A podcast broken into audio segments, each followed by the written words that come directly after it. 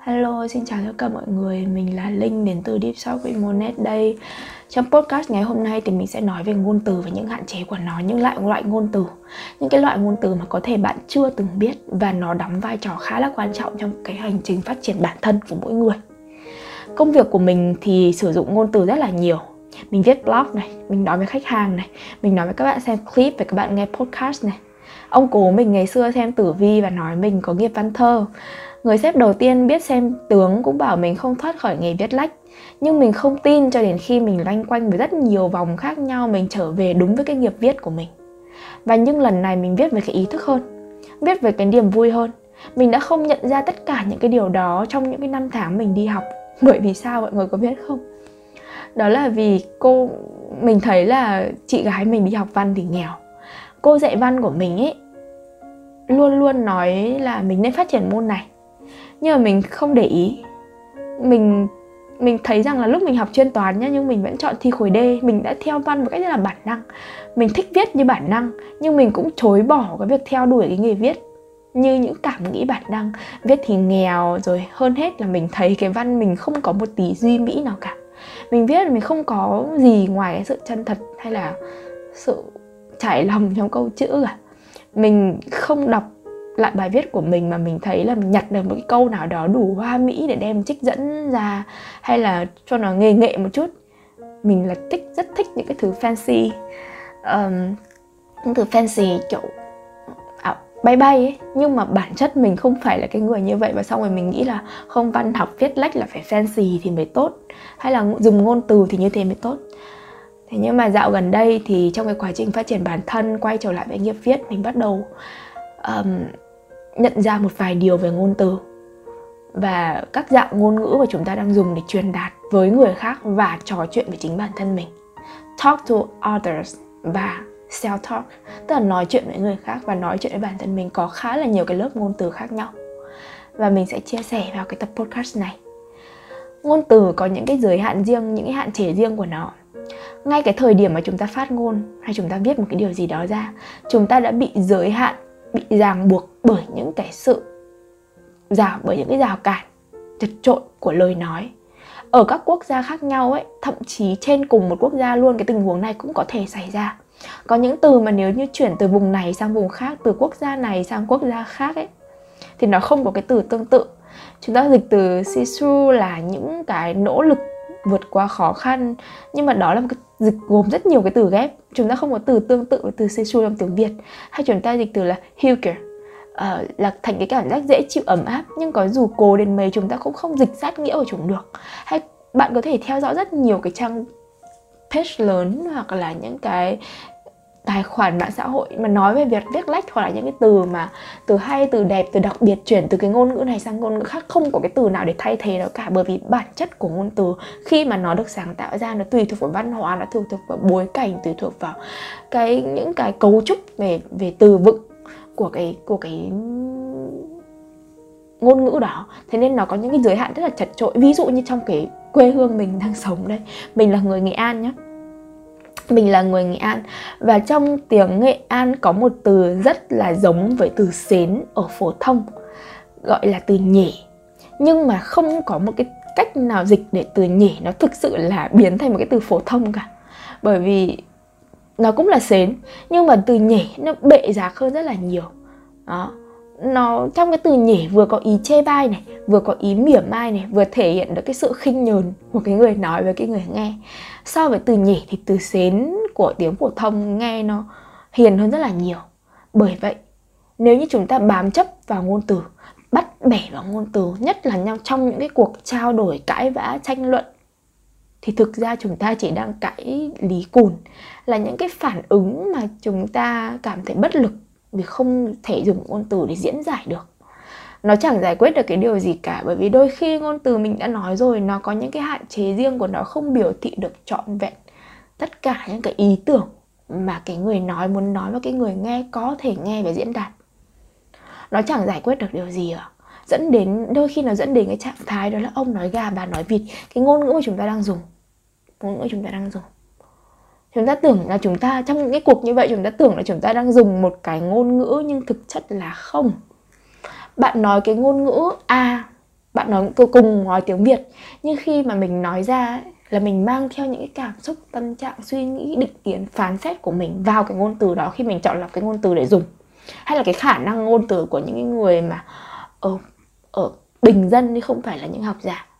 Họ không chọn được những cái từ miêu tả đúng cái sắc thái nhất và cái người nghe họ cũng chỉ nhặt nghe những cái mà nó khớp về cái trạng thái tình huống, cảm xúc của họ lúc đó, đôi khi nhặt sai, hiểu lầm. Đó là chuyện xảy ra, dễ xảy ra. Và vì thế nên là chúng ta có thể thay đổi cách giao tiếp bằng ánh mắt. Chúng ta có thể kết hợp ngôn từ bằng ánh mắt, bằng body language, bằng cái ngôn ngữ cơ thể khi chúng ta nói chuyện với người khác. Đôi khi ngôn từ không giải quyết được, hãy dùng hành động. Đôi khi cái sự hòa giải chỉ là một cái ôm đôi khi cái sự giúp đỡ chỉ là một cái đưa tay ra, không cần phải nói gì cả.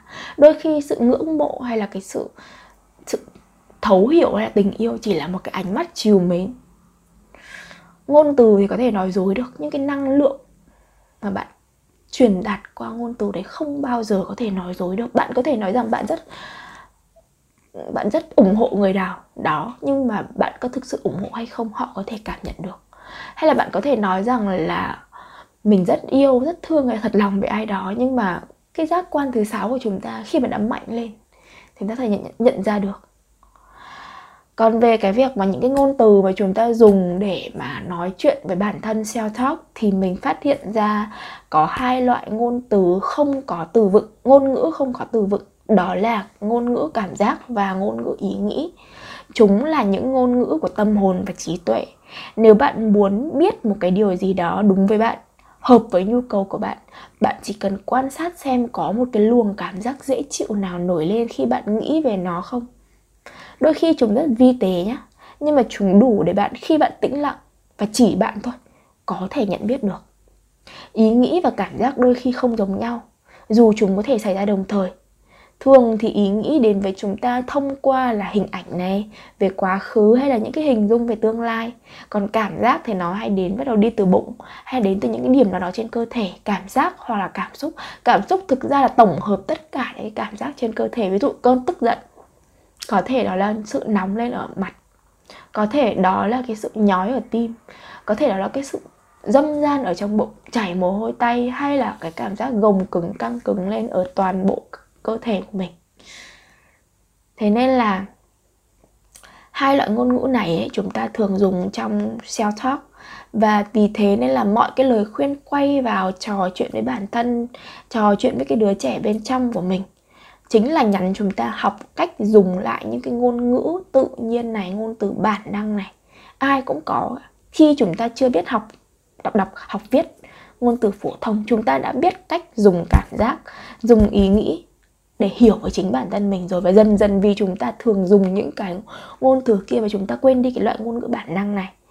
Chỉ khi chỉ khi là chúng ta dùng cảm cảm giác ấy, và ý nghĩ và thất bại hay là chúng cảm giác và ý nghĩ của chúng ta lên tiếng mà chúng ta không đáp lời chúng ta không nghe được chúng thì chúng ta mới bắt đầu dùng lời nói. Có nghĩa rằng là chỉ khi mà cảm giác và ý nghĩ trở nên bất lực thì chúng ta mới phải dùng lời nói tuy nhiên, như mình nói là lời nói thường hay bị hiểu sai, bị giải thích lầm. Lời nói có thể giúp bạn hiểu điều gì đó, biết điều gì đó nhưng không thể cho bạn biết cái kinh nghiệm thực chứng đang hiện hữu ở trên cơ thể bạn được. Và bạn cần biết cái điều đó trước khi bạn phát ngôn thành cái lời nói. Bạn cần biết rõ cái điều đó, cần phải trò chuyện bản thân mình trước khi bạn phát ra hay là trao đổi với người khác. Bạn cần ý thức được cái điều gì đang xảy ra bên trong bạn thì bạn mới có thể nói ra được một cách chi tiết rõ ràng với cái người đối diện với bạn thế nên là bạn cần cảm nhận suy nghĩ của mình hay là những cái cảm xúc của mình thì mới có thể biến chúng thành kinh nghiệm của bạn để truyền đạt ra bên ngoài được. Nhưng mà chúng ta biết đấy, cả mình và bạn thôi, đôi khi nói nhiều quá, viết nhiều quá bằng cái ngôn từ mà chúng ta được học, mà quên dành vài phút mỗi ngày để tận dụng cái loại ngôn ngữ tự nhiên này. Mình phải nói một cái ví dụ tự nhiên giống như cách bọn kiến nó không cần nói với nhau, nó dùng cái tín hiệu ở hai cái dâu truyền qua. Thế thôi đôi khi là cách chúng ta giao tiếp là vậy. Đôi khi có những người mà chỉ cần ở cạnh họ thôi, chúng ta thấy bình yên rồi thế chính là vì họ đã tự bình yên được nội tại bên trong. Họ biết master, họ biết sử dụng được cái ngôn từ, cảm giác và suy nghĩ đó. Mình chẳng chế bai ai cả, vì chính bản thân mình cũng đã bắt đầu dần dần từng chút học cách quay về sử dụng cái ngôn ngữ này.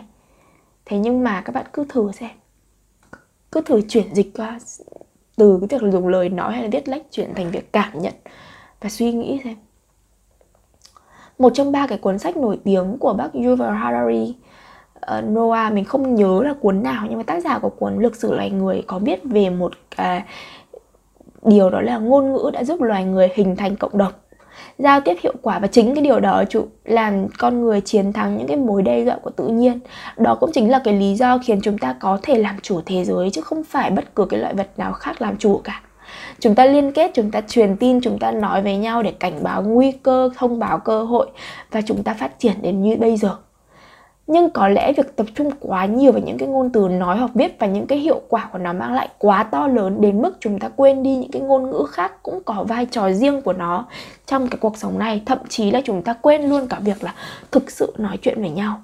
Ngày trước mình có nghe một cái podcast của anh ờ, Minh Đi Lạc, tên là chúng ta không còn nói nữa um, có một cái đoạn mà mình rất là ám ảnh như thế này. Sợ hơn cả một thế giới không lắng nghe là một cái thế giới gật gù. Ai đó nói hậu lòng tôi và tôi chỉ cần share về tường là đủ. Chỉ cần nói một tâm trạng muốn muốn nói một tâm tâm trạng. Bạn sẽ xem một bài hát. Muốn nói một nỗi buồn bạn tìm một câu trích. Cần nói một ý tưởng bạn mượn lời của một fanpage nổi tiếng. Bạn không còn nói nữa. Bạn không còn cố diễn đạt mình nữa. Bạn không cựa quậy để đi tìm ngôn ngữ nữa có người nói đúng ý bạn rồi và bạn chỉ cần copy nó lại mà thôi. Hạnh phúc bây giờ không còn là tin vào điều gì mà trở thành tin vào ai ai phát ngôn. Khi bạn không biết phải làm gì, luôn có người sẵn sàng cho bạn biết bạn nên làm gì. Nhắm mắt lại, đầu bạn luôn vang lên những lời của kẻ khác. Sống tích cực lên, sống mạnh mẽ lên, sống với đam mê của mình lên, tiếng nói của lòng bạn chứa đầy những nỗi lòng của kẻ khác. Xã hội sống trong bạn bạn cần tìm cách để giữ khoảng cách với nó nếu không muốn trở thành một con rối của xã hội. Và mình thực sự nghiệm, cảm giác ám ảnh về cái điều này và mình nghĩ rằng cách để chúng ta thực sự là giao tiếp, đó là biết cách giao tiếp với chính mình thông qua cảm giác và suy nghĩ đã. Thế nên là mình hy vọng là những cái chia sẻ này của mình dưới những cái chiêm nghiệm của mình có thể cho bạn thấy một cái góc nhìn nào đó hữu ích và nguyện cho chúng ta luôn biết cách lựa chọn ngôn từ để giao tiếp với chính bản thân và người khác. Nguyện cho chúng ta không chỉ biết nói và viết những cái ngôn từ đơn thuần. Nguyện cho chúng ta biết cách nói lời chân thành, yêu thương và dùng ngôn từ đa dạng cho những mục đích nâng đỡ, chữa lành thay vì làm tổn thương và mụ mị lẫn nhau. Nguyện cho chúng ta thực sự kết nối và biến ngôn từ trở thành món quà đẹp nhất mà chúng ta có thể trao đi và nhận lại cảm ơn mọi người và mọi người có thể nghe thêm các nội dung của mình ở các nền tảng youtube hoặc là um, podcast hoặc là spy room hoặc là facebook với từ khóa Deep Talk with Monet nha. Hẹn gặp lại mọi người ở những podcast sau và tạm biệt.